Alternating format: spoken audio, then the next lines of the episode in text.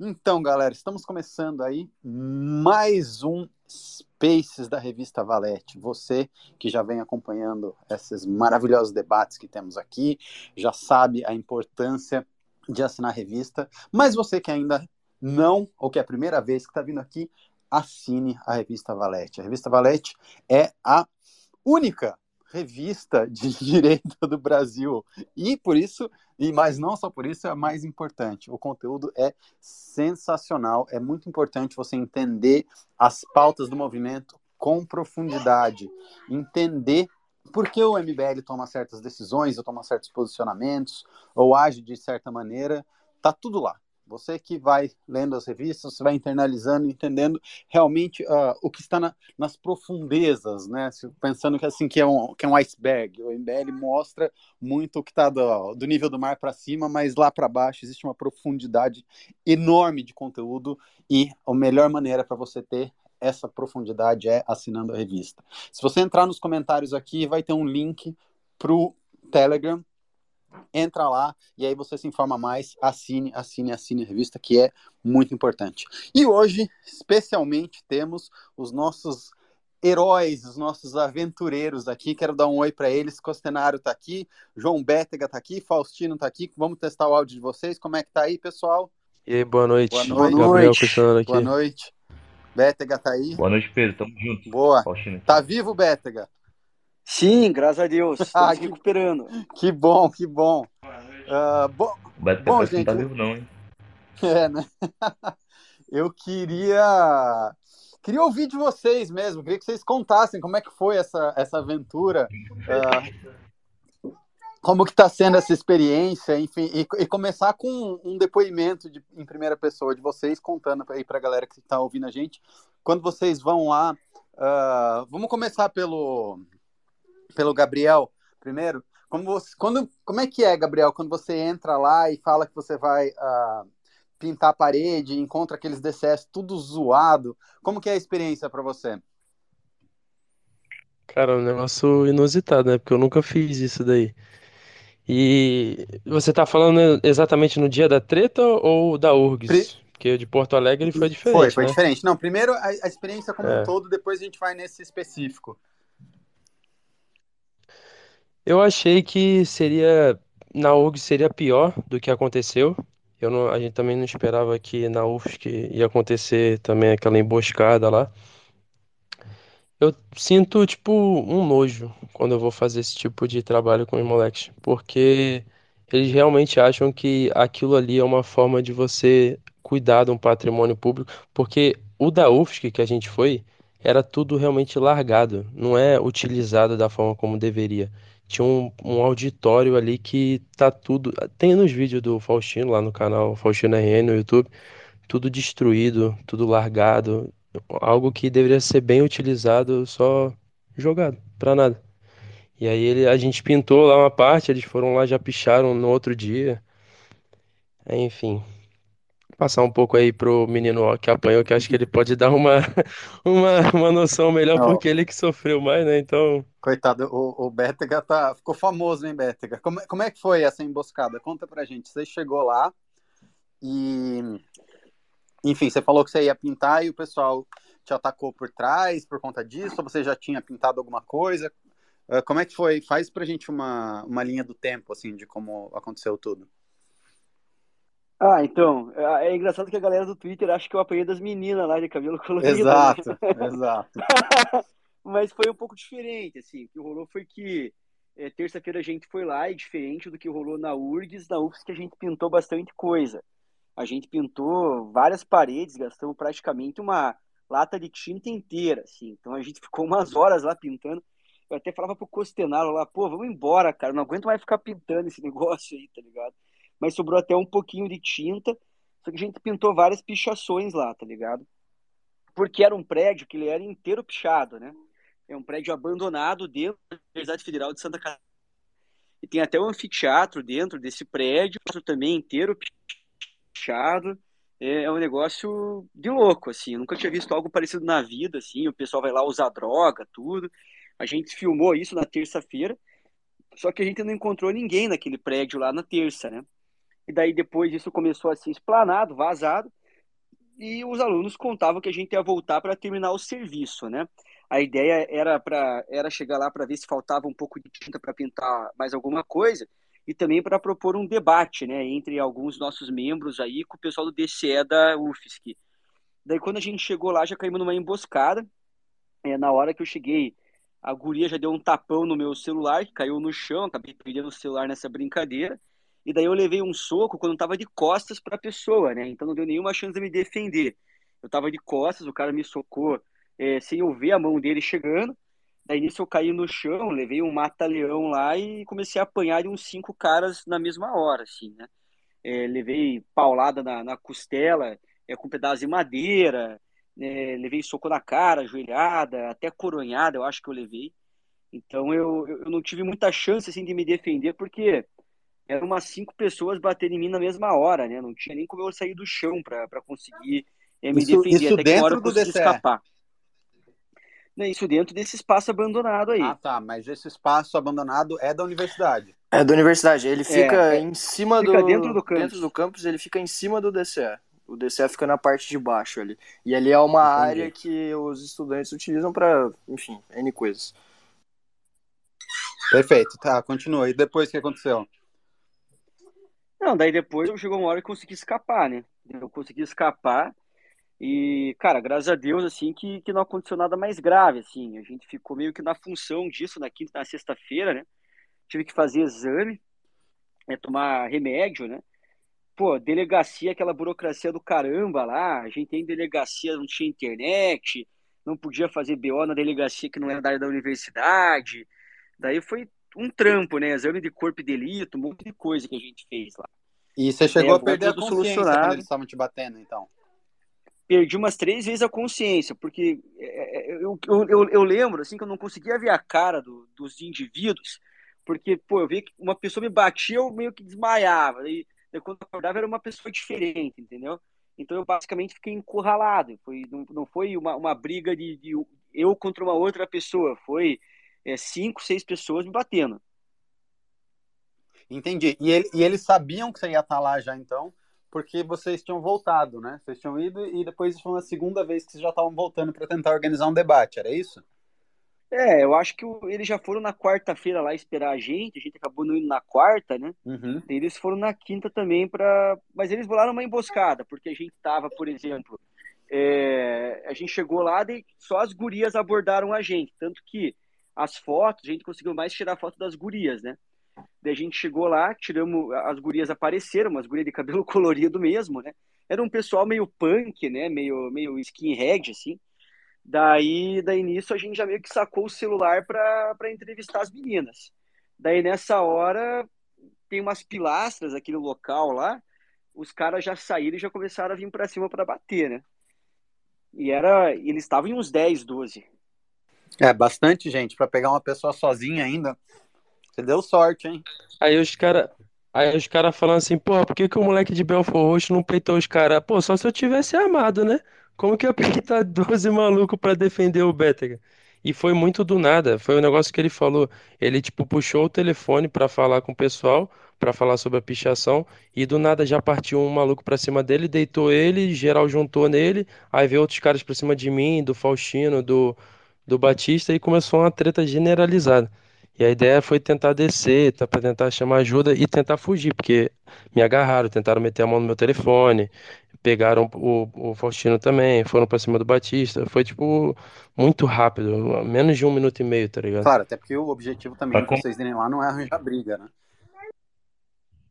Sim, Exatamente.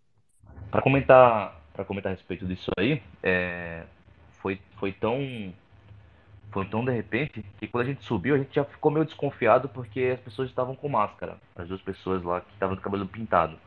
E a gente olhou assim e falou: Meu, esse estereótipo não é de uma pessoa que apoia a gente. Então, e uma das nossas falhas também foi ter apenas nós quatro, sem nenhum cameraman. E a gente tá com a, baixa, a nossa guarda baixa por razão de estar tá com o celular na mão. Então, quando eu cheguei lá que eu subi um pouco a escada, eu me dirigi, assim, uns, acho que uns sei lá, uns dois metros no máximo para a direita, para ficar próximo da escada, porque eu estava desconfiado. Aí eu saquei meu celular, coloquei na cara de, de um E quando eu coloquei, ele desviou o olhar e falou, não me, não me filma. Aí eu já achei estranho. Eu baixei o celular e comecei a olhar pro, pros lados para ver se tava vindo alguém. Aí não foi outro. Eu olhei pro lado, já vinha um cara um pouco maior do que eu, de regata preta, no estilo bem skinhead. E ele já veio olhando para mim, me encarando, não falou nada. Quando ele chegou perto, eu falei, qual foi, brother? Eu falei, qual foi, brother, já deu um soco. Aí eu consegui esquivar desse, empurrei ele. Aí quando eu olhei para trás, veio o cara que, que aparece no vídeo com, com a faca, que o pessoal tá falando que é uma régua. Aí ele ele joga a faca para pegar no meu pescoço. Mas você viu, era uma faca mesmo. Sim, eu vi, eu vi. Eu consigo, eu consigo desviar, no vídeo mostra ela passando próximo do Sim, meu pescoço. Eu vi o vídeo. Daí eu consigo desviar, desviar dele, eu consigo empurrar ele também, eu já, já, já saio descendo a escada com o questionário do meu lado descendo também. Aí junta dois no questionário. Junta dois questionário, questionário. É, tem um áudio, inclusive, não sei se vale a pena a gente divulgar depois, mas tem um áudio do, do microfone do questionário. Daí, dois juntos no questionário, eu consigo puxar um do questionário pelo casaco e a gente consegue descer. E o cara tá fazendo um mata-leão no, no questionário, um no mata-leão e o outro tentando segurar ele.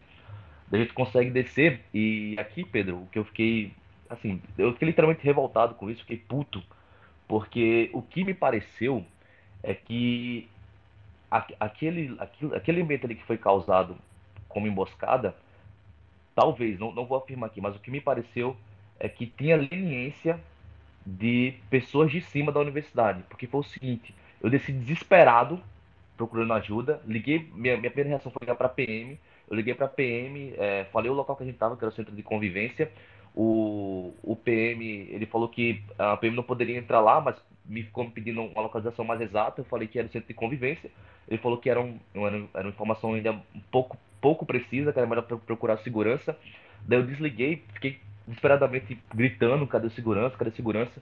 Uh, daí aparece uma caminhonete com dois seguranças, o cara, os caras param no, quase que na entrada do, do local e eles não descem, eles não descem para ir lá em cima fazer o um reconhecimento das pessoas que, que espancaram o Bétega.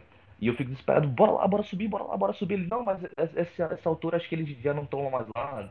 É, como, como é que é a situação, que vocês fizeram? Eu falei, não, velho, estão espancando o cara, vão matar o cara, não sei o que. Os caras não, não demonstraram o, o mínimo interesse em, em, em, ajudar. Daí o Bétega sai, é, da, sai de lá todo arrebentado.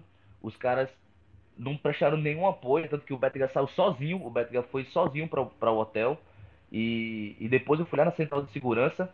O agente, o agente federal, quando cheguei ele tentou debater comigo sobre o que a gente foi falar, fazer lá, que a gente foi preservar o patrimônio público, a gente foi tirar a pichação. Deba debater como, assim? O que, que ele estava falando? Debater, ele falou, oh, ele viu que assim, oh, vocês, vocês, sabem que vocês estão errados, né? Eu falei, como assim a gente está errado? A gente estava preservando o patrimônio público. Ele falou, não, mas vocês não podem pintar lá. Aí eu falei, não, pichar pode então. Aí ficou, ficou nesse debate, ficou nesse debate, ele falou, meu, que, que ele falou? A gente falou e mesmo... E... Que, que negócio, que absurdo, que história surreal. Não, e tipo, mesmo que a gente tivesse errado, né? A, é uma questão mínima perto do que tinha acontecido, sabe? Não, não, o, não é mesmo. Peraí, peraí, gente. É, questão de ordem aqui. Não é mesmo que vocês estivessem errado. É um, uma universidade pública, é um local, local público. Vocês têm acesso, vocês estão indo lá restaurar uh, um patrimônio público e o cara tá discutindo isso com vocês, sendo que vocês acabaram de sofrer um, um, atentado, um foi espancado, o outro quase tomou uma facada num negócio que é claramente premeditado, né? Porque o cara levou uma faca e tiveram tempo de organizar uma emboscada, então é um atentado premeditado, não é uma coisa espontânea. Né? Ninguém, pelo menos assim, até onde eu imagino, ninguém, ninguém vai para a escola, né, para a universidade com uma faca todos os dias. É uma coisa que a pessoa uh, planejou. E aí você está me falando que você chegou, então, uh, na, na, na, autoridade, e o cara ainda ficou discutindo com você, falando que você estava errado, e porque você estava errado, que você quase tomou uma facada. Errado ainda em, em conservar o patrimônio da universidade. Exatamente. Aí, e outra. Aí eu, beleza, eu, eu, chegou um ponto que eu fiz. É, é o seguinte, eu, eu, quero, eu quero resolver o problema. Eu preciso que a gente vá lá identificar o, o, pessoal e eu preciso de uma escolta até o carro. Porque naquele momento tava só eu, o, só, só a gente, não levou ninguém. Aí ele olhou, olhou para mim e falou: Você é da universidade? Aí eu falei: Sou não. Aí ele falou: Ah, então eu não posso ajudar você. Eu falei: Como assim, velho? A universidade é pública, vocês são pagos para isso, eu tô dentro da universidade, é a competência de vocês, você tem que me ajudar ali. Ah, aí ele pegou e disse, não, eu não vou ajudar não, eu não vou ajudar você não, deu um, deu um legal para mim e fechou a porta. Aí, aí eu falei, puta que pariu, velho. Eu, eu literalmente não, não consegui acreditar que aquilo estava acontecendo. Aí foi o um momento que eu, eu liguei pro nosso jurídico, é, ela orientou a gente tentar sair sozinho mesmo, deu certo, a gente conseguiu sair sozinho, pegou o carro, foi direto pra delegacia e foi o que o Betega já, já comentou com vocês aí. A gente rodou umas três delegacias, porque tava sem, sem internet, e para fazer todo um processo de fazer um BO, é, fazer os exames que tem que fazer, e rolou umas praticamente quase 5 horas, foram umas 4 horas rodando é, Florianópolis. Eu acho, eu acho que a gente chegou aí em, todo, em todas as delegacias civis de lá. Mas é, não, é, a gente, nossa, a gente foi muito, assim, até foi mal de cortar aí, Pedro. Imagina, Cara, é pra, é pra ser dinâmico mesmo, gente. É pra vocês irem falando, só não pode falar todo mundo ao mesmo tempo. Não, beleza. É que, tipo assim, a gente foi pra delegacia, daí primeiro que o cara não queria fazer BO da primeira delegacia, tinha internet ainda, porque ele falou, não, você tem que ir para atendimento médico. Sem ir para atendimento médico, não pode fazer BO. Beleza, fui lá, tomei remédio, fui no atendimento médico, voltei não tinha internet. A gente foi daí numa outra delegacia, não tinha internet. Daí conseguimos, no, em cima do laço, quase seis da tarde, fazer BO numa delegacia lá perto da UFSC mesmo. Daí no dia seguinte, exame de corpo e delito, né? Pô, a gente foi num local lá no instituto para fazer exame de corpo e delito tá, não, não podia fazer exame naquele local, a gente teve que ir para um outro local depois. E Florianópolis, para quem não conhece, é, é uma ilha, né? E é uma cidade que, para você fazer qualquer coisa, tem que ter carro, né?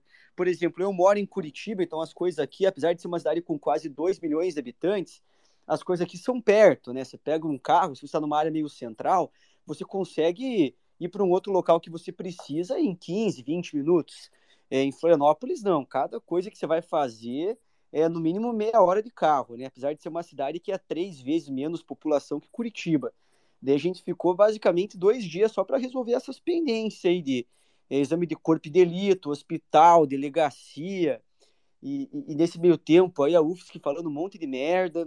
É isso que eu, isso que eu queria falar para vocês. Como vocês né? sentiram com aquela nota? O que, que vocês acharam? Então, ah, pelo que vocês estão me falando agora, aquela nota basicamente só reafirma o sentimento que vocês tiveram aí dentro da instituição, quando vocês lidaram né, com, com a reitoria, enfim, com uh, os funcionários, pelo que vocês estão me falando.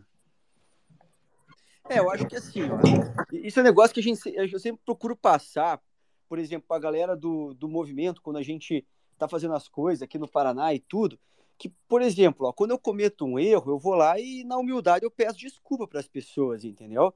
Assim como é, dentro do, do movimento a gente espera que aconteça as mesmas coisas, né? Assim que a gente age num trabalho em grupo e assim que a gente age em sociedade, né? Quem está errado tem que ter a humildade de ir lá e pedir desculpas, né? E nesse caso estava nítido que a universidade estava errada. Basicamente os caras eles é, tinham de, deixado abandonado lá um prédio em péssimo estado, iam pessoas lá usar droga naquele prédio. Existem boatos fortes aí que o pessoal vende até droga nesse prédio. Então, é uma boca de fumo lá, dentro de uma universidade pública, paga com dinheiro público, de pessoas que trabalham, pagam imposto. É um absurdo ter um espaço naquele nível de depredação dentro de uma universidade. E ainda com várias palavras de violência, né? É, falando que, que quer morte de pessoas que não pensam como ele, coisas do gênero, né? que, que mais, gente? O que, que vocês viram? O que, que vocês viram amor, escrito né, lá na, na, campanha eleitoral? Nessas paredes. Diga, o que, o que, o que, vocês viram escrito nessas paredes quando vocês vão? Geralmente, ah, um tipo monte de, de foice martelo, é coisa remetendo à violência. Morte à polícia. De morte, de pessoas que pensam diferentes deles. No, nos vídeos, é, o meu não saiu ainda, mas o do Faustino dá para ver também, são várias frases pesadas, né? E os caras falam de amor em campanha eleitoral e fazem isso, né? E daí a universidade, que tem uma reitoria de esquerda, os caras não tem como fazer uma meia-culpa e falar, pô, erramos, e o cara apanhou mesmo, houve uma. Supostamente um apanhou, né? Dentro, segundo, né? A, segundo a nota, você não apanhou. É. Você supostamente apanhou. Eu acho que o, o reitor deve ter achado que você fez um curso de efeitos especiais aí em, em Hollywood para né, passar maquiagem na sua cara, então por pouco tempo assim, e fazer o vídeo. É um, é um absurdo, é, é um absurdo, assim, toda Teve. Oh, pode falar. Teve, não, teve um professor que tava parabenizando quem fez aquilo com o Bétega. Ele, tipo, relativizando que na real a culpa. no. Ele postou no Instagram dele. Eu até postei depois lá umas paradas, ele falando isso. O cara, mano, o cara falou muita merda. Aí eu postei ali dando expose nele. Aí a galera foi achar o quanto ele recebe. O cara ganha 22 mil pra ficar defendendo um bagulho desse daí na faculdade. E aí, enfim, o cara, tipo, falando que não, errado tava a galera que foi ali arrumar confusão. Sendo que a gente não foi arrumar confusão, né? A gente foi de boa Olha, lá olha, pintar olha a como as, parada coi- e como as chamar pra um coisas debate. são, né? Tipo assim, você querer restaurar um prédio público pago com dinheiro de imposto é arranjar a confusão. Agora, pichar morte à polícia na, na parede não é arranjar confusão, né? Isso é democracia, isso é, é ódio do bem, né? Como eles falam. Mas realmente você querer Eu- restaurar o patrimônio público. E, e é bizarro, se você vê toda, toda a repercussão. Até, não sei se vocês chegaram a ver o vídeo que o André Guedes fez Vê, vê, vê. do, do Bettigar. É, é muito, muito real mesmo. A gente vê como ah, a violência, né, quando é contra o, o MBL ou contra outros membros do direito, ela passa a ser completamente justificável, né? Ahn, se fosse ao contrário, imagina se fosse ao contrário. Se, se vocês ah, tivessem ido lá, né, e emboscado um ativista do Juntos, né, do o, o movimento do PSOL, e deixado o garoto desacordado três vezes e ele tivesse gravado um vídeo. Nossa, essa, história estava no Fantástico. Eu não tenho a, menor dúvida que essa história estava no Fantástico. Vocês iam estar com o Ministério Público agora, assim, fungando no cangote de vocês, já tá um auê. E quando é a direita, né, o que que acontece? A universidade vai lá, solta uma nota falando que supostamente você apanhou, todo mundo faz pouco caso. O, o- acho que foi o Gabriel que falou aqui, né? Que teve até professor, não sei se o professor era da instituição que ficou zoando com, Sim, é da. É da UF. Imagina esse professor, se fosse Sim. ao contrário, um professor fizesse isso, nossa, o cara estava exonerado no dia seguinte, né?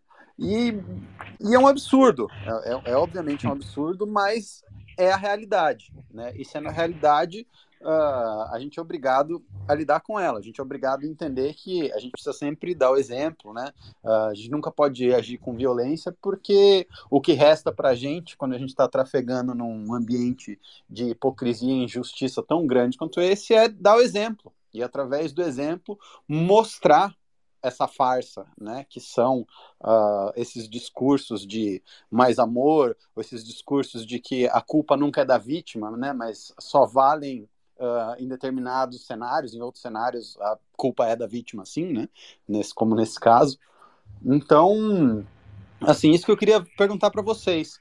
Como vocês se sentem, primeiro, né, ah, lidando com não só com a violência do ato, mas com a, a violência estrutural, né, que ignora o, enfim, o fato de vocês apanharem, né, e sistematicamente ignora e faz pouco caso do, do dano físico que ocorreu sobre vocês, e como que vocês sentem ahn, a necessidade e quais vocês acham que é a melhor maneira de continuar agindo dentro desse cenário.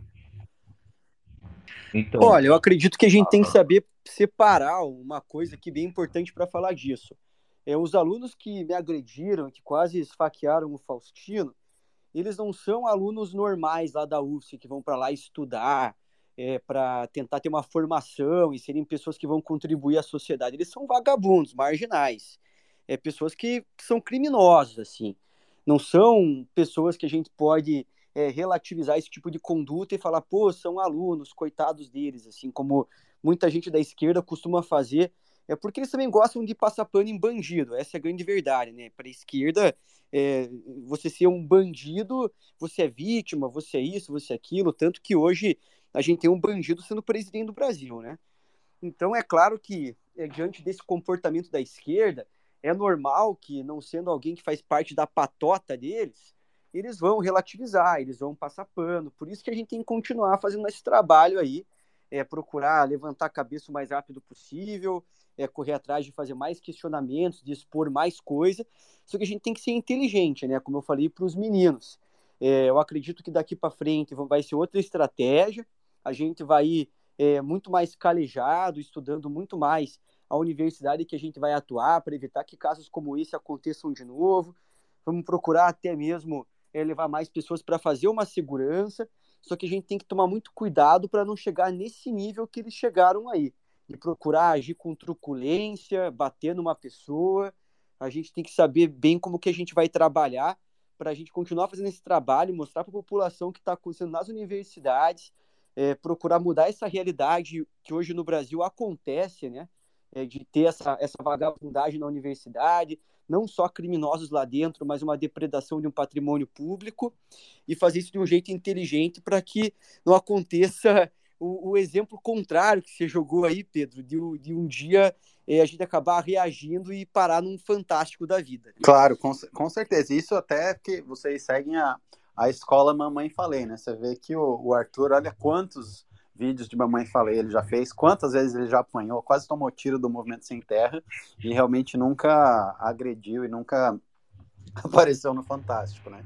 Então vocês têm um, vocês têm um legado aí para para respeitar e, e, realmente é isso, né? Eu, eu acho que o, a virtude da coisa é isso que irrita mais uh, o pessoal de esquerda, que uh, eles perdem o controle, né? E você tinha você teve muita gente falando, você vê nos comentários, os caras falando, ah, mas eles vão lá, eles vão lá provocar, eles vão lá provocar a, a violência.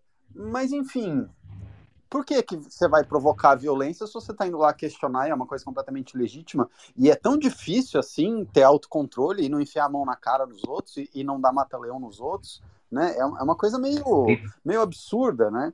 É, por isso que eu estava falando mais cedo que para alguns cenários a culpa é da vítima e para outros a culpa não é. Não é provocação no sentido uh, de buscar a violência, é uma provocação ideológica, sim. Você está indo lá tirar uma satisfação porque aquilo é um patrimônio público, né? ou porque você tem uh, divergências, você está indo lá confrontar essas pessoas, mas em nenhum momento o MBL e, e vocês ou o Arthur prega violência né? Ah, mas Exatamente. são recebidos com violência, são recebidos com truculência. Isso diz muito mais sobre Isso. a falta de controle, e não só a falta de controle, a, a segurança institucional de que eles vão poder fazer isso e vocês não, e não vão sair no fantástico, né? Eu acho que, infelizmente, a, as nossas instituições, por terem o seu alinhamento à esquerda, a nossa mídia, por ter seu alinhamento à esquerda, cria esse ambiente e cria esse incentivo perverso de vocês apanharem, né? Então, vocês são muito corajosos de fazer isso, porque não são só o, os 10, 11 garotos que estão lá batendo, é todo, usando o pensamento de esquerda mesmo, existe toda uma violência estrutural que protege essas pessoas, né? No, no sentido de que um, um, cara de direita se inibe de ir lá e bater em alguém, como vocês estão falando agora, e corretamente, porque ele sabe que vai acontecer um monte de coisa, que ele vai aparecer no Fantástico. Isso deveria acontecer em todas as esferas do espectro político, porque isso é coisa certa de se acontecer, porque isso inibe esse tipo de atrocidade. Sim, é, eu queria, queria, só fazer um comentário aqui, Pedro. Claro. É, a respeito de, de uma coisa. O Faustino, de quinta-feira, pela manhã, antes de entrar na, naquele local de sofrer emboscada, não é o Faustino mais de hoje. É, naquele momento lá virou uma chave na minha cabeça. Porque a gente sempre ouve, né, que a gente tem a gente imagina que as coisas elas, elas acontecem uh, pela linha da democracia. Então, eu vi naquele momento quatro jovens, a gente estava com dois cartazes, a gente ia escrever literalmente: o MBL esteja, esteve aqui, DCE estamos convidando vocês para um debate. A gente escreveu literalmente isso, e a gente foi recebido um espancamento e quase um golpeamento de faca. Agora, a respeito do Jornal Nacional, eu não, eu não fiquei surpreso. Eu sei que a Globo não está com a gente. Eu sei que a Globo tem viés. Eu sei que a Globo defende. Eu sei o que a Globo é. Então eu não, não esperava que o nosso caso ia chegar no Jornal Nacional da Vida e etc. O ponto que eu vejo é o seguinte: nós somos grandes nas redes. Nas redes a gente consegue fazer, fazer um barulho e, e observar tudo o que aconteceu em relação à direita ter dado estendido a mão e falado, ó, oh, vamos apertar a mão aqui porque isso, eles cruzaram a linha. Eu vejo que quinta-feira eles cruzaram a linha e todo mundo entendeu esse tom. É tanto que o Nicolas veio, veio em defesa da gente, marcou o Bétega, O próprio Moro também marcou o Beto, também em defesa da gente também. Jorginho Melo, governador aqui também. Jorginho Melo, governador aqui de Santa Catarina. E, e, eu, e o, que eu, o, que eu, o que eu acho que trouxe para a gente um, um, choque de realidade foi isso. Que eles cruzaram essa linha e a política é uma guerra. E agora eu acho que a gente talvez tenha dado o primeiro pontapé de que, meu, vocês cruzaram a linha e a gente vai, e a gente vai se juntar agora e a gente não vai deixar vocês cruzarem de novo. Porque isso tem que ficar claro também. A gente não pode ser só saco de pancada para esses caras. Até porque foi uma covardia. Ali não foi uma situação de que, ah, vamos se encontrar para brigar. Não é isso. A gente não está aqui para propor isso. Nós estamos aqui para propor ideias. Então, eles se colocaram nessa posição covardemente de vir nos bater, para partir para a violência, mas o ponto que eu deixo aqui é que chega, parou. Não, não tem mais essa de que a gente vai entrar num local para apanhar. A gente não, a gente não, tá, não entrou nisso aqui para fazer isso. E se essa foi a intenção deles nos ameaçarem dessa maneira para que a gente parasse, a gente não vai parar. O grupo está mais forte, a gente já, já se juntou, já conversou. O BTH foi agora para Curitiba resolver algumas questões que ele perdeu óculos, teve que ir no oftalmologista para fazer outro, enfim, perdeu o celular, a família ficou preocupada. Logo, logo ele vai estar aqui com a gente novamente e a gente vai continuar. Inclusive, estamos em Santa Catarina ainda. Eles não, não vão nos parar. Então, Pedro, quando a, gente coloca em perspectiva essa questão da repercussão, eu, não, eu sinceramente não fiquei impressionado. Eu sabia que a Globo não, não ia dar um posicionamento a respeito disso. E eu sabia que as mídias convencionais elas iriam, iriam se calar. E tanto que a gente tentou jogar para algumas pessoas e elas simplesmente não, não aceitaram. E concordo com a visão de, de que o Betega falou, do que você falou, que se fosse o contrário, a régua seria diferente. Então, não, até mesmo, Faustino, foi mal te interromper, mas, por exemplo, teve o caso do Alexandre de Moraes, né, do filho dele que levou um tabefe do cara lá no aeroporto e caiu o óculos do cara. Pô, já saiu no Jornal Nacional ontem. Claro, não, devido, devido às proporções, né? Você vai falar, obviamente, o Alexandre de Moraes é um ministro da Suprema Corte. Sim, lógico. Mas, mas também mas... ele tomou um. Uma, o, filho dele, o filho dele não tomou, né? O filho dele tomou uma bolacha no, no aeroporto. Você foi espancado e o outro quase tomou uma facada no pescoço. Então, assim, não, é, é algo. Não foi uma briga de igual para igual, por exemplo, ah, eu vou brigar com um cara, eu tô de frente para de frente para pro cara, é eu e o não, cara. E, e, e, o fato de você ele ver um soco eu conseguindo olhar para ele, não, ele viu um soco Claro, não, e, e, o próprio fato, assim, beleza, você vai falar, ah, não, é uma coisa irrelevante, né? Uh, dada a dimensão. Né? O, o, o João Bettig é só um militante. Mas a partir do momento que você tem o Nicolas, que é um deputado, que reconhece, e, e, mandou muito bem em reconhecer aqui, palmas para o Nicolas, né, ele foi muito homem, apesar das nossas divergências ideológicas, o cara foi lá e reconheceu. Um senador, Sérgio Moro, o cara vai lá e reconhece.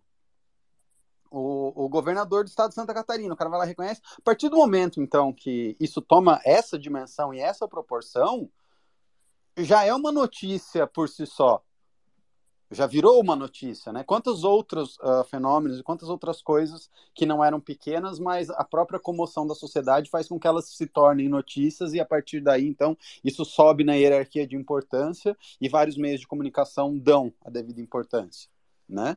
A gente não viu isso acontecer. E é óbvio, por que, que a gente não viu isso acontecer? Porque a gente sabe quem trabalha nas redações dos jornais, a gente sabe quem trabalha nessas redações, quem faz as pautas, e essas pessoas não concordam, um, com o movimento, acham que o MBL não tem direito de existir, e muitas, inclusive, acham. Uh, gostaram que vocês apanharam, né? E acham que uh, é justificável que vocês apanharam, né? A, a galera do, do Mais Amor, a galera do, do o bem venceu, né, e a, democracia venceu, na verdade, a democracia é só um, só um estandarte para falar mal da direita, porque na hora do vamos ver mesmo, os caras acham que o MBL tem que apanhar. Isso daí é uma coisa que eu pontuei muito com os moleques, em relação à forma como a gente vai lidar daqui para frente. Se vai retroceder ou a gente vai continuar a marcha para frente, tá ligado? Porque a esquerda, ela é extremamente relativista e a direita que é moralista. Então, a gente fica tentando pedir para eles serem realmente é, honestos em ver que aquilo ali é errado e falar alguma coisa, mas não. Essa galera, ela vai relativizar porque ali é um fascista que estava ali, né, pedindo um debate. Então, ela merece apanhar. Aí, então, é tipo, um, como que a gente é vai... É um processo de desumanização, né? Quando eles estão quando eles chamam vocês de nazistas ou chamam vocês de fascistas, na verdade o que eles estão fazendo é, eles estão uh, criando um processo de desumanização porque a partir do momento que vocês se tornam não mais o João Bétega, que tem pai, que tem mãe, né, o Faustino, vocês se tornam uma entidade uh, ideológica maligna, maniqueísta, né, completamente mal, 100% mal, sem nenhuma uh, uma gota de bondade, é moralmente justificável, é correto que vocês apanhem. Né? Então, é, é isso que é feito, que é uma grande sacanagem. Mas se você for olhar, várias tragédias da história humana começam assim, né? Começam com a diluição da humanidade daquelas pessoas. E eles fazem isso. E eu acho que vocês têm que continuar assim, porque o que vocês fazem, demonstrar isso para as pessoas, que muita gente acaba não vendo, demonstrar que isso está acontecendo para as pessoas, não só uh, o descalabro, né, e uh, o nojo que estão os DCS e os absurdos que essas pessoas acreditam, que picham e escrevem nas paredes, e o fato de estarem possivelmente vendendo droga dentro da faculdade, além de mostrar isso, mostrar que existe essa hipocrisia tanto no discurso, né, quanto no fato de vocês apanharem e, e ter gente que fica lá aplaudindo e falando que está tudo bem. Quanto mais isso acontecer, mais forte vai ser o nosso discurso, porque a contradição é uma gasolina para gente. Quanto mais contradição vocês conseguirem provocar, quanto mais as pessoas verem que esse discurso deles é hipócrita, mais difícil e mais insustentável essa posição deles vai se tornando. Ó, eu vou fazer uma, uma pergunta, aproveitar aqui a oportunidade de poder conversar contigo, de fazer uma pergunta. E para todo mundo que estiver ouvindo aí, depois escrever nos comentários sobre o que eu vou falar.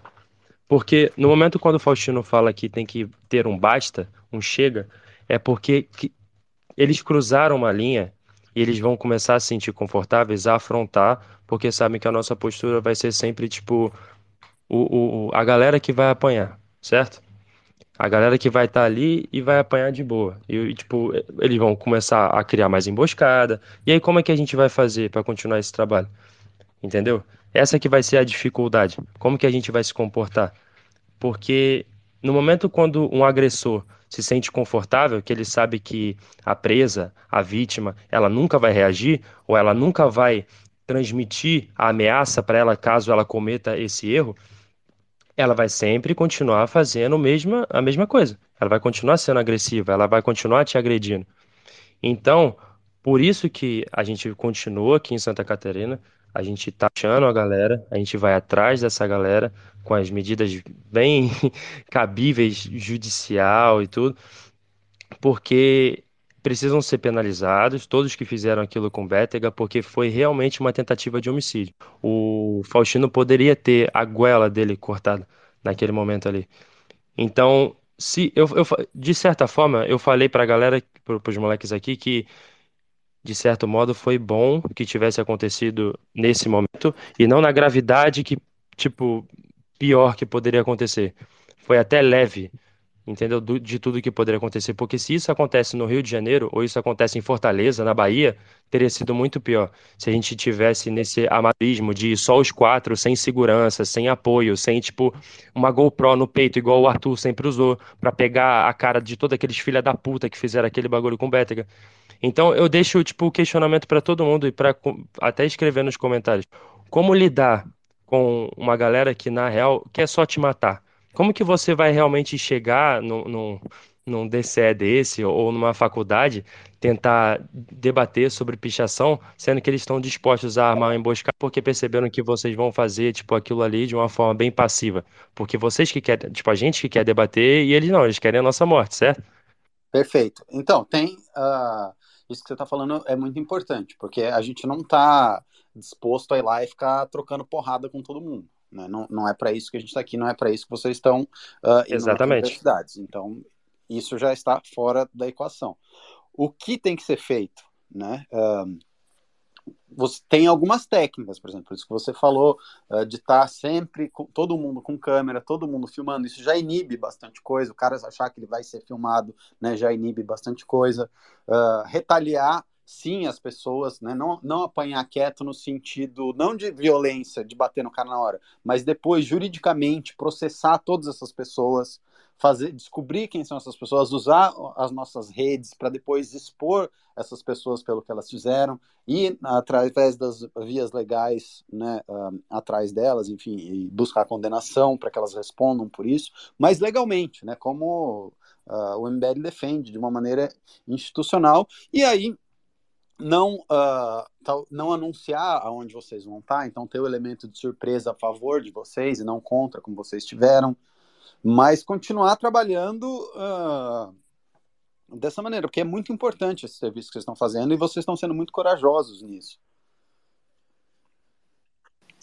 Olha, um, um, um ponto que eu queria levantar também é que, além da questão ideológica, que os caras eles enxergam a gente como literalmente nazistas, né? Para eles, eles estavam combatendo o nazismo ali, espantando o Bétega. Uh, então, uh, mas além dessa questão ideológica, a UFSC uh, e também as universidades de maneira geral, elas têm toda uma estrutura de distribuição e venda de drogas. E o local onde a gente estava era justamente o local onde isso acontece. Era lá que, que aquilo lá é literalmente uma boca institucionalizada. É uma boca quase que permitida por lei. Por quê? Porque a PM não pode entrar lá a PM não pode entrar lá. Quem pode só é a Polícia Federal. E aí, porra, aí tem todos os esquemas e etc. Uh, e como, como, vocês mesmos viram, o agente federal quis debater com a gente, sendo que a gente é, tinha é absurdo. acabado de. É, é não, é um absurdo. absurdo. É completamente absurdo. Uh, então, uh, pra, pra... e a galera fica falando: ah, não, porque olha lá, os caras apanharam o Diego. Cara, pra vocês terem uma noção, há um tempo atrás, alguns anos atrás. E, e sabe o que me lembra? Uh... Isso me lembra aquela galera assim que vinha no. No, no Twitter falava assim: ah, eu fui roubado, acabaram de me roubar, e a galera ficava escrevendo, faz o L embaixo, faz o L embaixo. Não é o momento você ficar discutindo, tipo, ideologicamente o que o cara fez, o que o cara não fez, o cara votou no. no... Ah, sim. Ainda mais que você é um. Você é um agente da lei, né? Você, não interessa o que, que você acha, os caras tá certo, tá, ah, tentaram te matar, tentaram te dar uma facada. Não, beleza. É, exatamente. Vamos fazer isso, o procedimento aqui. Isso. E, mas enfim, a, aí a, galera fica falando, ah não, porque os caras apanharam o Diego, não sei o quê. Uh, primeiro que não, ele, aquilo ali é, era, pro, era, um, era, um, movimento skinhead de, de, esquerda, por incrível que pareça. A gente viu lá, se eu não me engano, tem nos vídeos que eu gravei com o Bétega, porque a gente separou em duplas ali para gravar, né? Ficou o Faustino uh, e o Costenaro foram. Na, isso na terça-feira. Uh, o Faustino e o Costenaro gravaram juntos, fazendo vídeo, eu e o Bétega. E se eu não me engano, ah, em uma das gravações que eu faço, eu mostro um cartaz de skinhead, né? E aquilo ali era o estereótipo próprio do skinhead, não da Z-Girl, né? Mas da, do resto da galera que tava lá. Como assim? O, não saiu o que, que é um cartaz de skinhead? Cara, era, era um cartaz, tipo, é, chamando a galera para entrar no movimento skinhead, falando que o movimento skinhead não é nazista e não é racista, muito pelo contrário, é um movimento anticapitalista e não sei o quê. Eu não lembro muito bem que era um texto meio grande, assim. Uh, então, uh, e, e, todo o estereótipo, principalmente do primeiro cara que iniciou a agressão, que foi o cara que deu um soco no Bétega quando ele tava de costas, é um próprio skinhead, assim, se não me engano, o cara tava de coturna, até uma parada assim. Então, é, e, mas voltando, assim, há uns anos atrás, teve um negócio na que, que foi a. É, pro, pesquisem aí, né? Isso tem várias notícias. Que foi a revolta do Bosque. Uh, a polícia militar tentou entrar porque tinha todo um esquema ali pertinho de onde a gente estava de, um, de venda de, de tráfico de drogas do lado desse, desse lugar onde a gente estava, ali na UFSC, todo mundo sabe disso, todo mundo sabe o que acontece. E a PM foi lá para tentar, tentar desmontar esse esquema. Cara, teve os estudantes, entre aspas, né, eles expulsaram a PM, eles viraram o carro de cabeça para baixo, tacaram fogo na viatura e a PM foi expulsa. A PM foi expulsa. Os caras que são treinados, têm arma, têm viatura, foram expulsos pela galera. Os caras estavam de foice, sabe? Eles foram para cima de foice pra polícia. Não é qualquer coisinha, não, velho, sabe? E aí a gente tava lá em quatro, com 12 nego, que é, é a mesma galera que expulsou as PM da, da UFSC, sabe? Então é um negócio, é, é, é muito complicado, cara, é muito complicado. E aí, voltando pro ponto do Costenaro, que, como é que a gente vai lidar com um negócio desse, sabe? Como é que a gente vai lidar? Na minha opinião uh, pessoal, não tem mais dois papos com essa galera, sabe? O Faustino tava falando que virou uma chave na cabeça dele, e na minha também. Não tem mais dois papos, sabe? Não tem querer, ah, vamos debater. Com... Não, eles querem matar a gente. Eles querem matar a gente. É, é claro, eu não tô falando pra gente fazer a milícia do MBL e é, querer marcar umas brigas com os caras, não, mas assim, a gente vai lá fazer o nosso trampo, vai gravar, mas eu acho que tem que ir com segurança e se eles uh, partirem para agressão, irmão, a gente vai estar tá com segurança e aí o segurança faça o trabalho dele, sabe? É, porque não dá mais para ter membro do MBL sendo. Pô, o Bétega foi torturado, irmão. Ele foi torturado, sabe? Ele podia ter morrido, irmão. Ele podia ter morrido, velho. Ele podia ter morrido. Então, assim, é, é uma reflexão que a gente tem que fazer. Como é que a gente vai começar a. Como é que a gente vai começar a lidar com isso? Porque eu acho que cada vez mais essa galera vai se sentir é, à vontade, eu, sabe? Eu acho que o exemplo que vocês têm que ter, né? Uh, acho não. Digo com convicção. O exemplo que vocês têm que ter é o exemplo do Arthur. Você falou que você foi, vocês foram lá num lugar fudido, eu entendo, uh, com tráfico de droga e tudo. O Arthur já foi dentro do acampamento do MST. Se você olhar o vídeo dele lá, você vai lembrar que o cara puxou uma arma para ele dentro do acampamento do MST. E mesmo assim, não teve quebra-quebra, não teve porradaria. Uh, existem duas brigas, dois universos, duas dimensões aqui do que a gente está fazendo. Existe a dimensão local e existe a dimensão, digamos assim, do, do imaginário. Essa é a briga que vale a pena. Essa é a briga importante. Essa é a luta em glória que uh, a gente está se sacrificando e o Arthur se sacrificou e tomou tanta porrada por tanto tempo. Então, assim, muito cuidado. Por quê? Uh, por que, que o que vocês fizeram foi tão importante e tão legítimo? Porque, beleza, vocês apanharam, mas não teve quebra-quebra. Agora, imagina se vocês estão lá com segurança e o segurança vai lá e bate numa menina, por exemplo. Toda a legitimidade do que vocês fizeram explode, vai por água abaixo. Então, não, não pode ser assim na verdade. A gente vai e a gente apanha, e o Arthur vai e o Arthur apanha, e o tanto de sacode que ele já levou, o tanto de sopapo, puxaram arma, tentaram bater nele, e ele sempre fez, ele é o que ele é hoje por causa disso. É difícil fazer, é difícil, é ingrato, dói, é uma bosta, é injusto, mas é o que confere também a legitimidade, é o que confere muito do, do Arthur, sem, o que ele é e o respeito que ele tem, é por causa disso. Então, assim, é uma luta em glória. É uma luta em glória, é uma luta desigual, é uma luta injusta, mas é a luta da geração de vocês. Né? É a luta da geração de vocês e, enfim, eu, eu concordo que vocês têm que ir, o risco tem que ser calculado, a, a ação tem que ser bem planejada, mas a gente sempre tem que mostrar que quem são os violentos, quem são os dispostos a perder no argumento, e uma vez que eles não têm mais argumento, vão resolver as coisas na porrada, né? São eles, não a gente.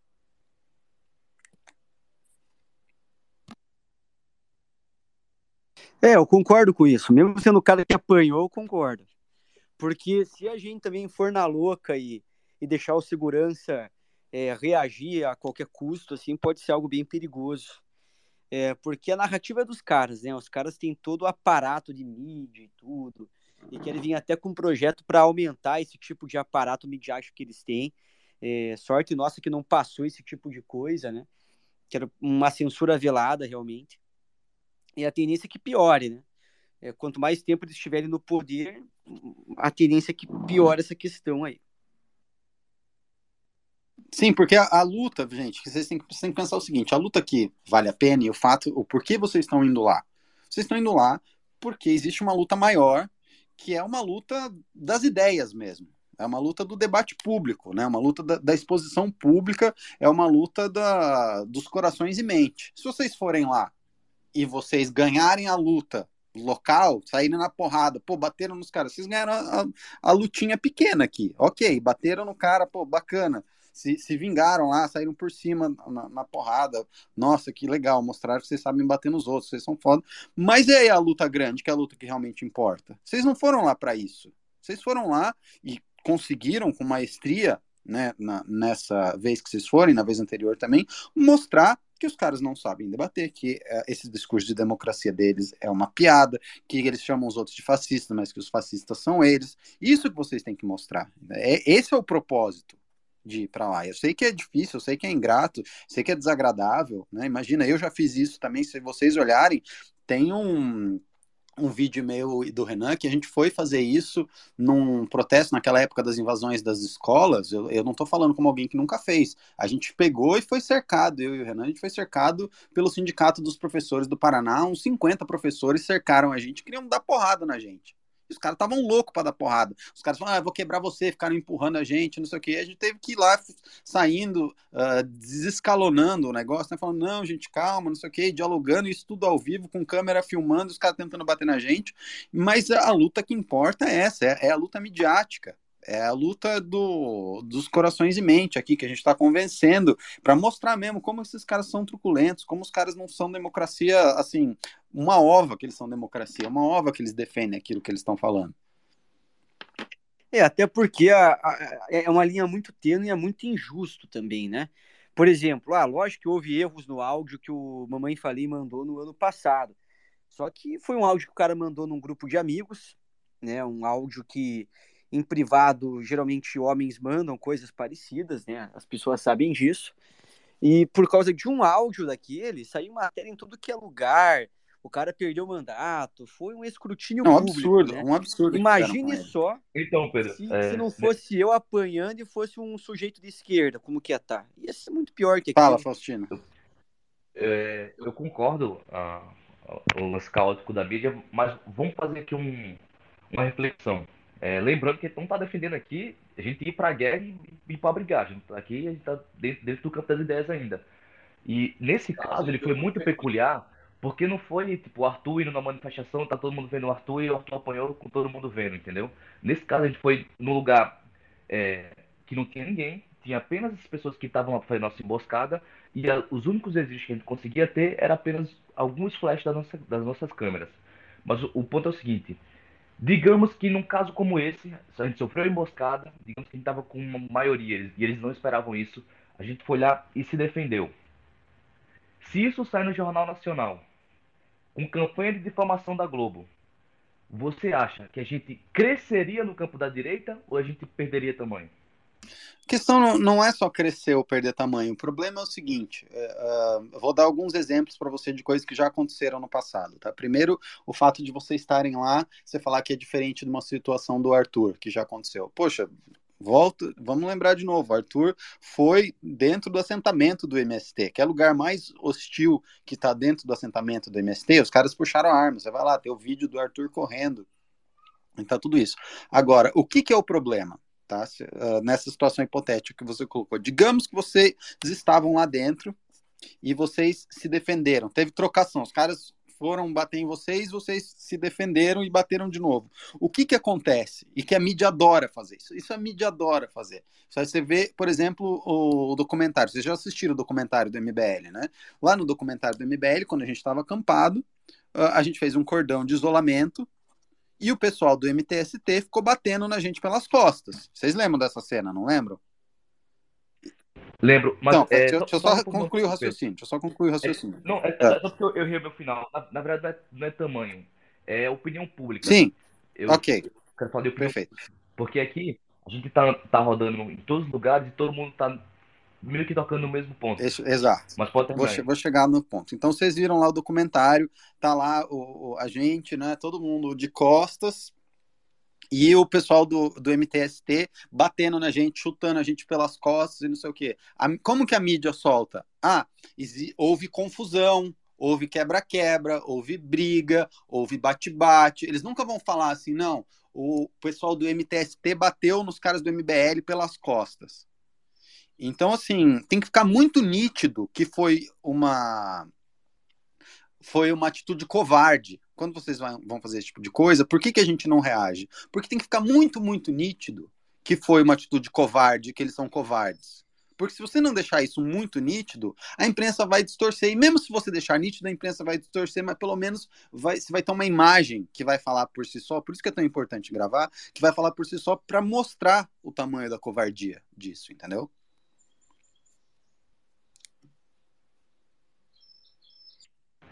Mas é, a gente volta ao ponto. Se o Becker não, não tivesse vivo para contar a história, quem ia chorar por ele?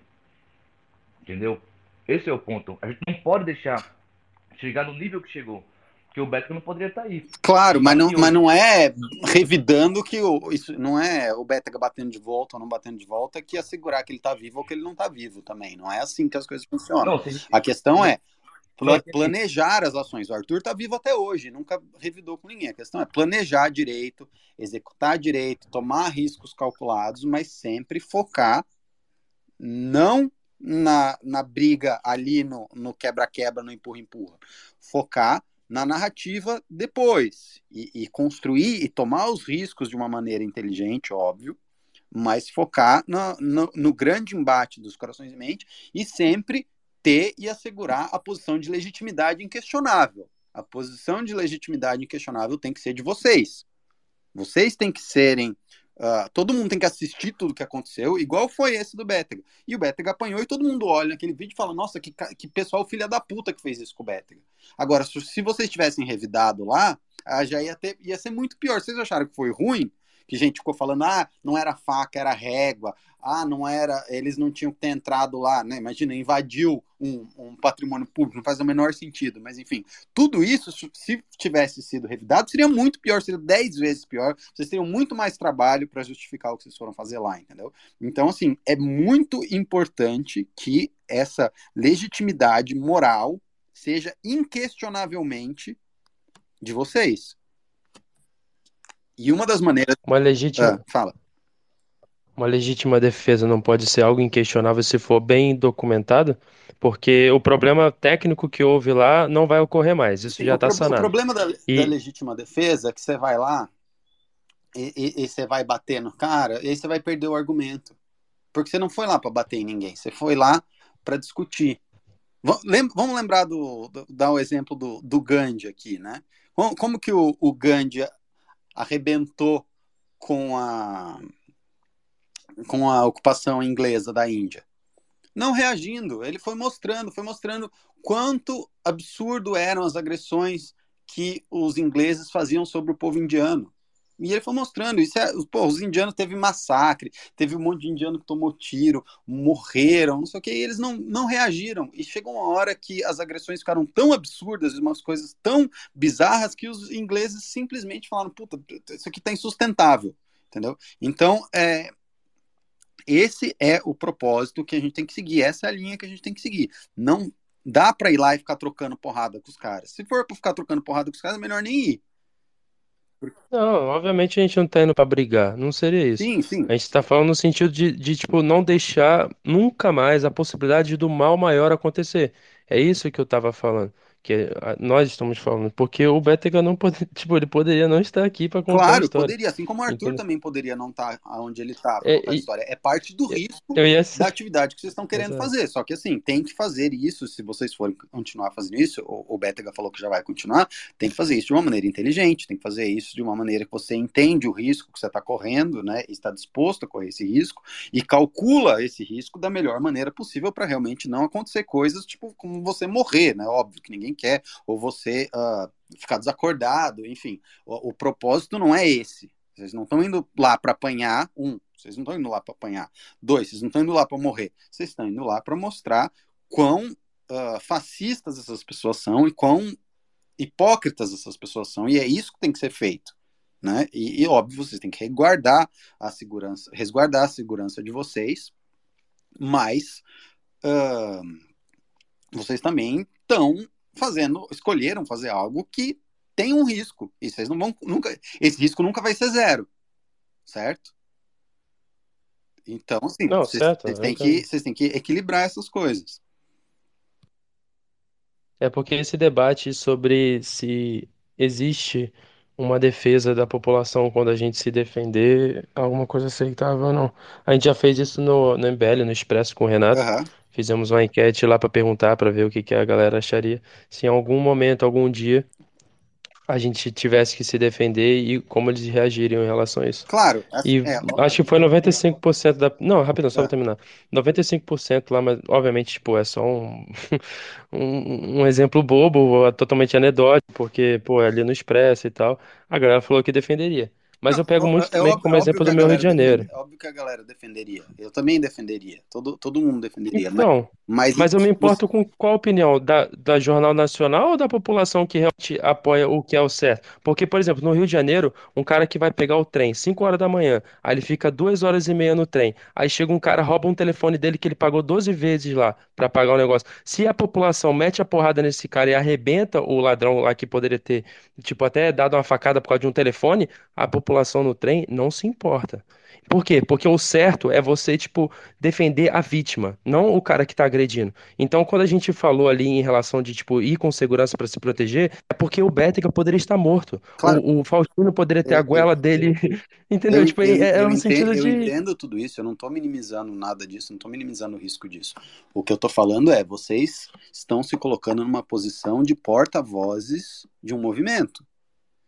E nessa condição, vocês estão uh, se atribuindo mais responsabilidades do que só uma, uma, pessoa normal. Óbvio que vocês têm que se defender no sentido de, tipo assim, ah, é, puta, não tem como fazer outra coisa. Eu vou ter que me defender aqui, senão eu vou morrer. Óbvio que você vai se defender, você não vai morrer. Mas uh, agredir eles, mesmo que eles estejam te agredindo, é a última uh, circunstância que vocês vão ter que fazer, entendeu? Por quê? Porque o objetivo Exatamente. de vocês não é esse, vocês não estão indo lá para isso. Né? Vocês não estão indo lá para trocar porrada com vocês. E como vocês se, colo se colocam como porta-vozes do movimento, vocês têm uma responsabilidade muito maior. Né? Vocês são, naquele sentido, vocês são mulher de César. Vocês têm que não só serem virtuosos, mas vocês têm que parecer virtuosos. E parte do calvário, parte da cruz que vocês têm que carregar é essa.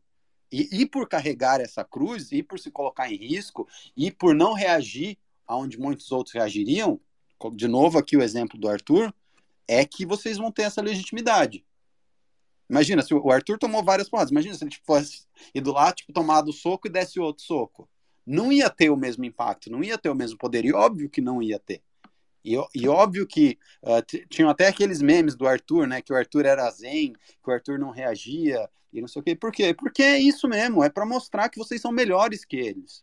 É para mostrar que, sabe, uh, vocês têm mais segurança no que vocês acreditam, o argumento daquilo que vocês acreditam é uh, de uma qualidade superior, e que vocês estão mais convictos naquilo que vocês acreditam, que vocês não precisam bater nos outros, porque vocês sabem que a ideia de vocês é melhor um ponto do que você falou, isso quando eu conheci ele pessoalmente, pude trocar bastante ideia com ele, eu falei isso para ele, que depois quando eu comecei a fazer isso, eu tive um respeito muito maior por ele, porque, cara, é difícil que... pra caralho. É, não, é muito, é muito, e a frieza que ele tinha para apanhar, e sendo que eu sei de histórias que ele poderia ter morrido várias vezes aí, é, tipo, mas é, é, tem, eu não consigo nem explicar. Vocês estão uh, decidindo trilhar os passos de um grande homem. Ele, ele tem os seu, suas falhas e seus defeitos, como todo grande homem tem, mas o Arthur é um gigante.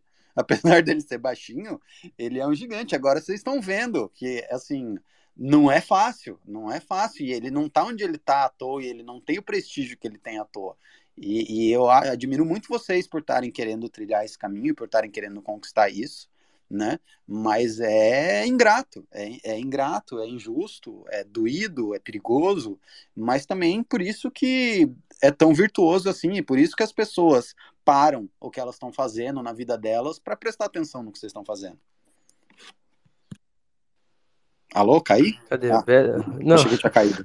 achei, achei que os meninos que estão calados iam falar alguma coisa, pô. O Piá, cadê o Piá que apanhou? Fala aí, Piá. Salve!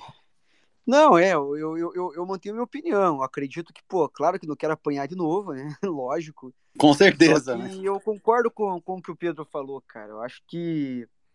Cara, eu acho que política é isso, entendeu? É, é, é uma narrativa, a gente tem que pensar muito bem na mensagem que a gente transmite às pessoas, sabe? Porque a médio e longo prazo a conta chega, tá ligado? Então a gente tem que ser muito esperto com isso.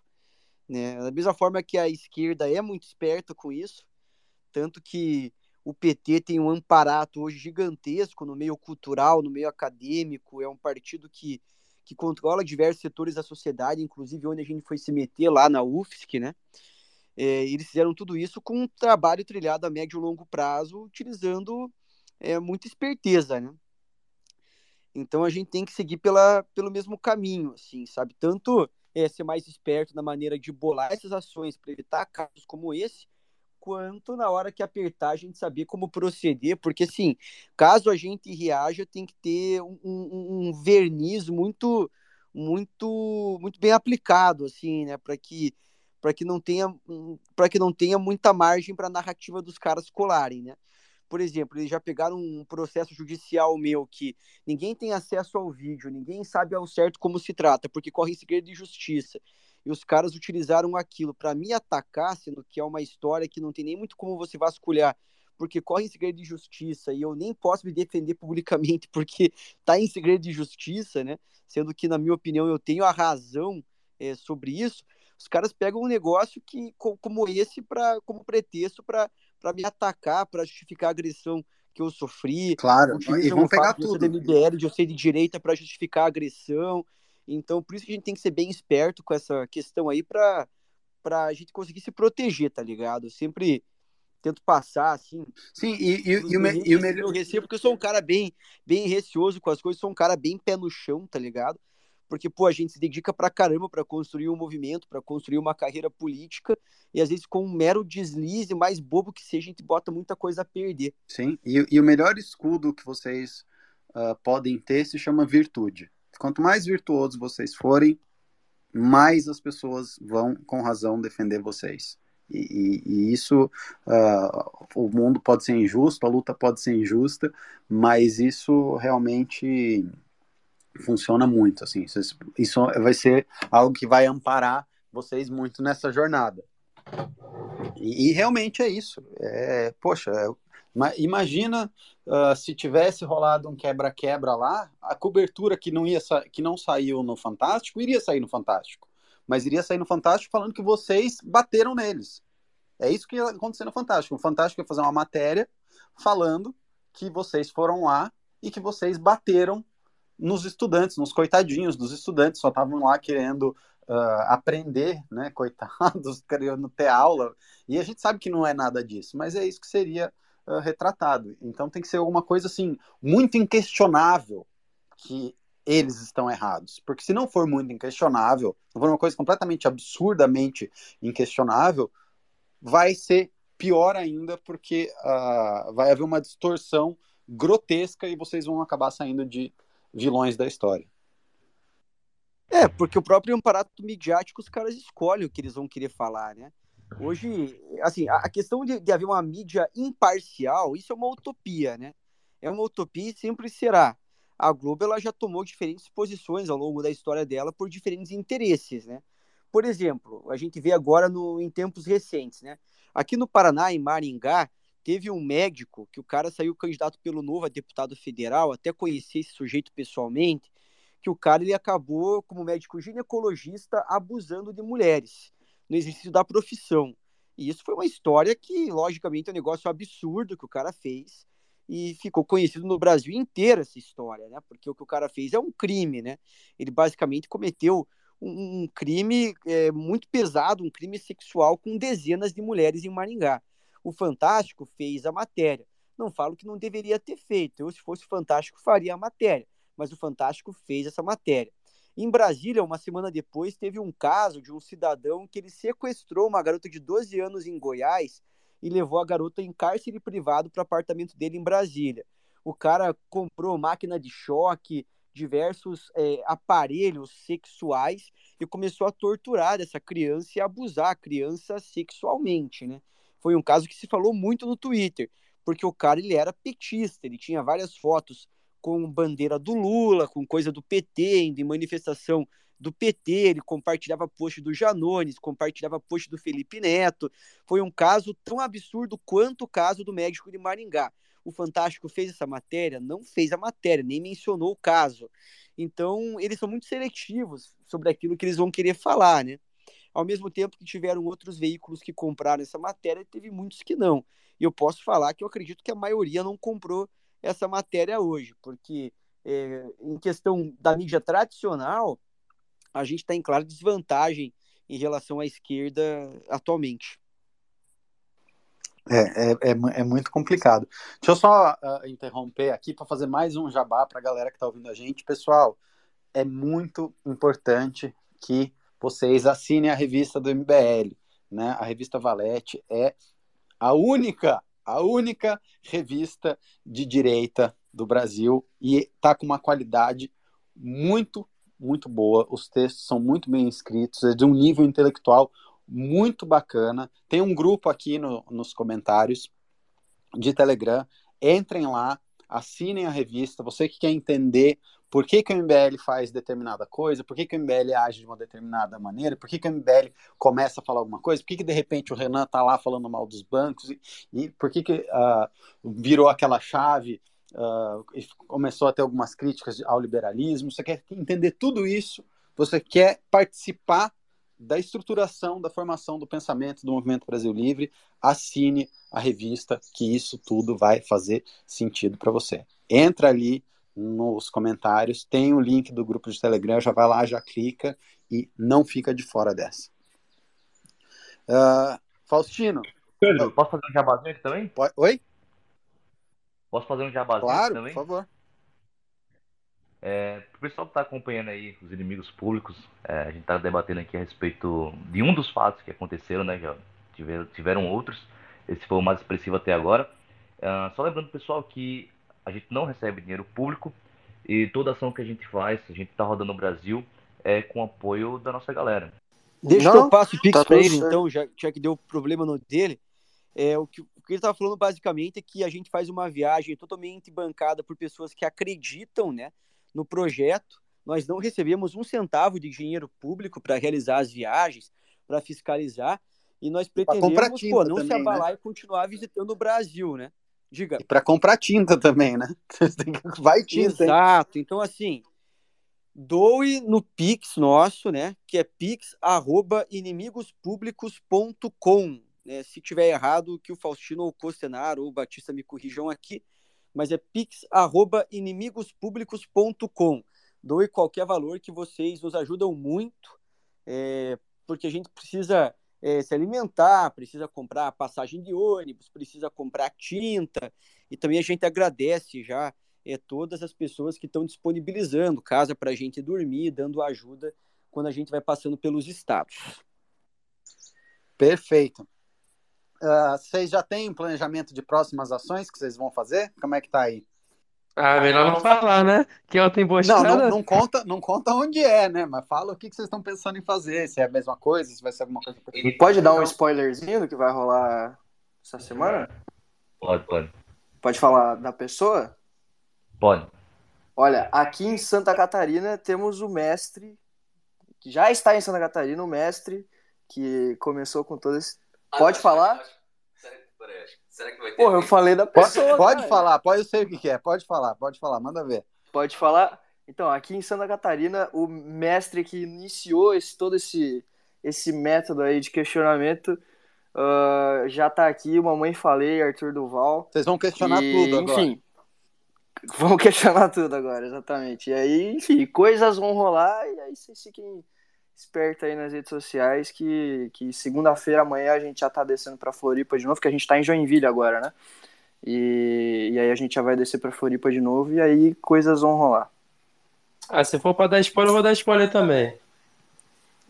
O Mike Tyson vai de segurança. Aí, Bom, aí. aí vai ser louco, hein? Ai, ai. Bom, mas que bom que o Arthur tá indo com vocês. É, eu acho que ele tem muita uh, para ensinar e vocês têm muita coisa legal para fazer junto também. E, gente, é isso. O, o ambiente de violência política está deteriorado e a tendência é só que aumente, né? Infelizmente, até que essa situação se resolva, acho que ainda vai piorar um tanto. E de novo, eu queria que, pedir aqui pro, pro pessoal que está ouvindo a gente uma salva de palminhas aqui para vocês, porque uh, é muito importante o que vocês estão fazendo e vocês são muito corajosos por fazerem isso, viu? Eu realmente admiro muito o trabalho que vocês estão fazendo. Uh, já fiz isso também e sei como é difícil. Já participei de uh, vezes que o Arthur foi, já fiz eu e o Hanan também, então eu realmente admiro muito e sei que é injusto, sei que é desagradável, sei que dá medo, mas apesar de tudo, uh, tem que ter coragem, e isso vocês têm de sobra. Vocês estão trilhando um excelente caminho, viu? Queria deixar um parabéns aqui para vocês de verdade. Valeu, meu querido.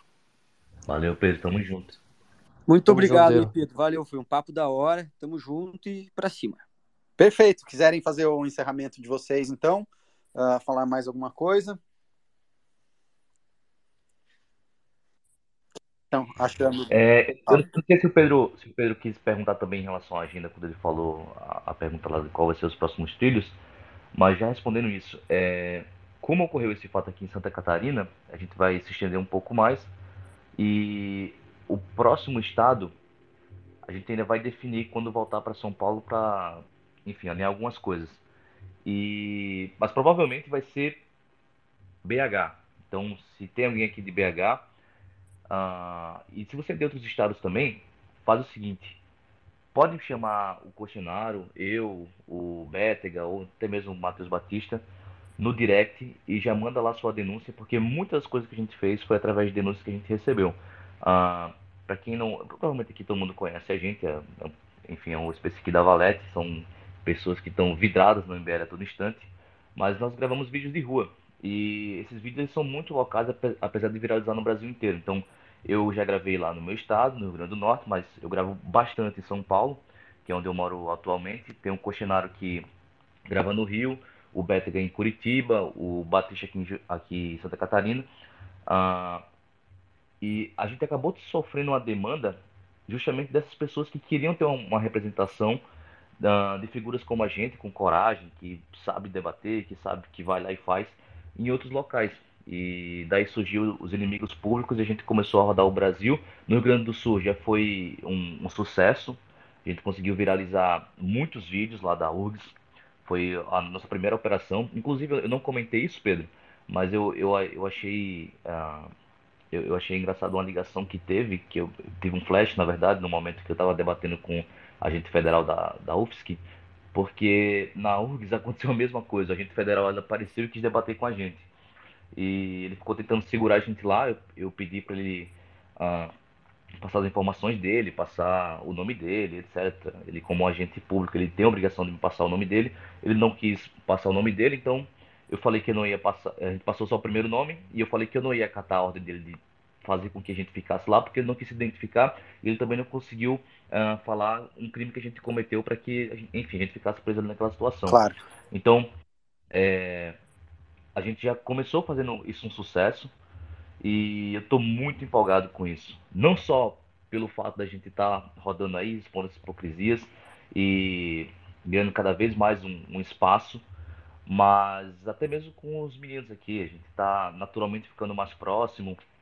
Política é, é, um, é, um, meio. Todo mundo vê isso e que é um meio. É um meio difícil. É um meio difícil de, de se viver. E quando você estar num ambiente assim com amigos, que as pessoas que lutam ao seu lado viram seus amigos, viram seus irmãos, é, é muito da hora. Então, eu sei, mim, sei bem, sei bem como é isso, viu? Eu fico muito feliz aqui no momento nostalgia de fundador do MBL.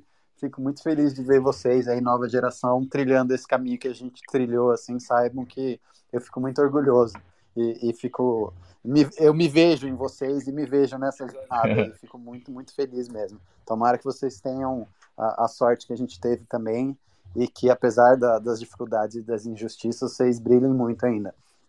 E eu queria falar de novo para vocês. Uh, passem o Pix de vocês, façam mais um, um jabá aí, porque eu, eu quero que a próxima vez que vocês vão, vocês já vão com quatro GoPro aí, todo mundo devidamente uniformizado, com GoPro já filmando, para não perder absolutamente nada, porque vocês estão falando muita coisa foda aí que deveria ter entrado nesse vídeo, que deveria ter entrado nesse material, e infelizmente por questões financeiras mesmo, né, por questão de falta de recursos, vocês não conseguiram. Então, pessoal, vocês estão ouvindo a gente aí, doem para os garotos, porque é, é muito importante que eles tenham essas câmeras assim, que eles consigam filmar de tudo. pix.inimigospublicos.com Exato. E, e, e, a gente acaba tendo um custo muito alto mesmo. Por exemplo, agora, a gente teve que estender aqui em Santa Catarina, a gente ia voltar sábado, mas aconteceu tudo isso. Tá rolando lá o, o boletim com a Polícia Civil, eles precisam de mais algumas informações, então a gente teve que ficar aqui. Aí vem mais hotel que tem diária para todo mundo, aí tem alimentação. É, o Bétega, ele não só foi espancado, não só sofreu tentativa de homicídio, mas ele também foi roubado. Então levaram o celular dele, levaram o microfone, a gente teve de, de, conseguiu providenciar outro celular. É, vai ter também o caso da GoPro. Eu, eu já tenho a minha, mas a gente vai ter que colocar nos meninos também, porque é um acessório que vai ser necessário uh, para esse tipo de situação. A gente vai estar agora 100% preparado. E existe todo esse custo por, por trás dessa operação que vocês estão vendo e a gente está conseguindo entregar, imagino eu, o que todos esperavam. Então, eu vou repetir aqui mais uma vez, pix.inimigospublicos.com faça sua ajuda, independente do valor, é, o, o, que entrar está valendo aqui para a gente, até porque também, ah, passando em alguns estados, no Rio Grande do Sul, por exemplo, a gente ficou muito em casa de, em casa de apoiadores. Então a gente consegue também economizar. A gente não está usando passagem aérea, está fazendo tudo uh, de ônibus. Então tem dias também que a gente acaba perdendo um dia porque pegou, sei lá, 12 horas de ônibus. Quando eu vim com o Coxinaro de São Paulo para o Rio Grande do Sul, a gente pegou três ônibus. Então basicamente passou o dia literalmente sentado na poltrona de semileito. E isso são iniciativas para que a gente consiga economizar e eventualmente estar tá arcando aí com todo o custo da viagem. E o, só voltando lá com o que o Pedro falou, é, eu, eu agora estou me sentindo na, na pele do Pedro quando ele estava tendo essa experiência, né? E eu vou deixar os meninos falarem aqui, mas para mim, voltando a, a falar, está sendo muito foda essa, essa ideia de que o, os caras que estão no mesmo movimento que eu, agora eles não são só um cara que, a gente concorda ideologicamente, mas eles são meus irmãos. É muito foda, né? Não, e, e, tem essas coisas, você vê assim, por exemplo, não sei se você sabe, mas o Renan tinha um fetiche de andar de ônibus, né? Porque a gente tinha que ficar indo para Brasília e o MBL era quebrado, a gente não tinha dinheiro também, tinha que ficar indo de ônibus para cima e para baixo, e pegava essas jornadas de ônibus de 12 horas, chegava em Brasília quebrado, e a gente ficava, não, vamos de busão, vamos de busão, e, e faz parte, é, chega, passa a ser divertido esse tipo de coisa, vocês vão ver, vocês vão se divertir muito ainda. Se não for divertido, também não vale a pena. É, o Renan faz o tour de Blonde. A gente fez tour de delegacia, tour de rodoviária e tour de universidade agora. Não, eu vou te falar, velho. Nunca vi mais azarado que a gente, cara. A gente ia na delegacia, a gente foi em duas, internet não tinha. Aí a gente foi num IGP lá pro BTH fazer o corpo de delito, não tinha, não dava para fazer lá. Além de ter sido espancado, o cara é azarado ainda, velho. Foda. Pé frio total. Pô, mas as rodoviárias de Santa Catarina foram organizadas pra caramba, cara. Nossa, nem parece rodoviária. Ah, é, é real, é verdade. Bom, gente, é isso. Quiserem fazer um, um, encerramento final aí, mais alguma coisa, dar um tchau pra galera, falar pro pessoal seguir vocês, fiquem à vontade. E aí a gente passa pro encerramento. Ah, eu quero agradecer aí a oportunidade, principalmente de poder conversar contigo, um, um dos fundadores, tá ligado? Uma galera, um cara que a gente sempre acompanhou, poder trocar essa ideia e esse debate aí sobre um tema tão controverso que a gente tá tendo. E a galera, tipo, dê a opinião de vocês aí nos comentários, tá ligado? Porque é importante saber a opinião de todo mundo vocês também precisam se, se posicionar em relação ao que vocês acreditam, porque é assim que o movimento até evolui, tipo, as coisas vão mudando. Como tudo tem até um debate interno no MBL. Eu sempre falei isso, que o que me atraía caramba no MBL é o quão diverso é lá dentro. Pô, a gente tem Ricardo Almeida dentro do movimento liberal. Uma pessoa totalmente única, singular. Então, tipo, quem puder apoiar, como a gente falou, qualquer coisa já ajuda, até informação. Tipo, a... teve um cara que doou um sushi lá pra gente, não foi, poxa? Pô, maravilha. pra gente lá. Qualquer coisa aí já ajuda pra caramba. Então siga a gente nas redes lá, qualquer like já ajuda, comentário, compartilhar. E tamo aí, vamos lá que não tem mais como retroceder. É, a vida é essa e bora pra cima. Fechado. Mais alguém? Matheus? Bétega, Faustinho. Bom, só, só, só agradecer aí a oportunidade. Eu tô meio de penetra aí com os caras, mas tá sendo uma experiência, porra, muito, muito pica, velho. Por mais que tenha acontecido essa, uh, esse desastre aí, tá sendo uma experiência muito, muito, muito massa mesmo, velho. E, e como eles disseram, a gente não vai retroceder não, vamos continuar indo para cima de maneira metafórica aqui, não, não literal. Uh, e, e, vamos continuar. Pô, os, os, moleques aqui estão sendo reconhecidos direto, a coisa está crescendo, a gente está tá, tá evoluindo cada vez mais. Então, eu tenho a agradecer aí a galera que tá. Que, que, que apoia também nas redes sociais, que apoia financeiramente, que apoia compartilhando. vocês são, vocês são, vocês são bravos. Então, muito obrigado aí. É, quero agradecer a todos que estão me dando força aí nesse momento. Graças a Deus, apesar de ter apanhado muito, eu acho que realmente foi, foi Deus mesmo, porque eu não tô, não tô tão machucado quando achei que eu deveria estar, né? Pelo tanto que eu apanhei, então tô me recuperando, já vou poder voltar para Santa Catarina amanhã, descansei bastante no fim de semana. Agradecer aos colegas também pelo suporte. E é isso, pedir a ajuda de vocês na doação do Pix, pix.inimigospublicos.com nas redes sociais, se inscrever João Bétega, tanto aqui no Twitter quanto no TikTok, no Instagram, no YouTube, vocês me acham. E é isso. Seguiremos em frente aí. A gente quer sugestões, quem for de núcleo aí, é, que se movimente, é, procure locais para a gente visitar, é, deputados para a gente questionar, coisas para a gente fazer porque quanto mais os núcleos se movimentarem, passarem informações para a gente, é mais rápido a gente visitar, visitar também o estado da pessoa, né? Então, para cima. Boa, pessoal. Então, então é isso. É, logo mais também vai ter a Kombi. E apesar de ter acontecido isso, a Miriam ter ficado do nosso lado, pra gente não importa muito a opinião da esquerda, porque eles, enfim, são nossos inimigos. O que vale, na verdade, é todo esse carinho que o Betega falou, do pessoal indo é, falar com ele, o que todo mundo veio falar com a gente, o apoio que o MBL no, nos dá também, é, dos amigos, do Pedro. Do que importa, no fundo, é a gente estar tá junto aqui e, ter vocês. É isso. Então é isso, gente. Muito obrigado pela participação de vocês. Mais uma vez, admiro a coragem. Uh, aproveitem essa oportunidade que vocês estão tendo. Vai ser uma jornada muito incrível, vocês vão crescer muito nela. Aproveitem que é uma puta de uma oportunidade e eu estou muito orgulhoso de vocês como fundador do movimento. Eu acho que é, é muito bom ver essa nova geração. E, ouvintes, muito obrigado. Assinem a revista. É muito importante vocês assinem a revista. Também entrem ali no grupo de Telegram que está nos comentários. E é isso aí, pessoal. Bom resto de domingo para todos aí. Bom descanso e ótima semana. Um abração.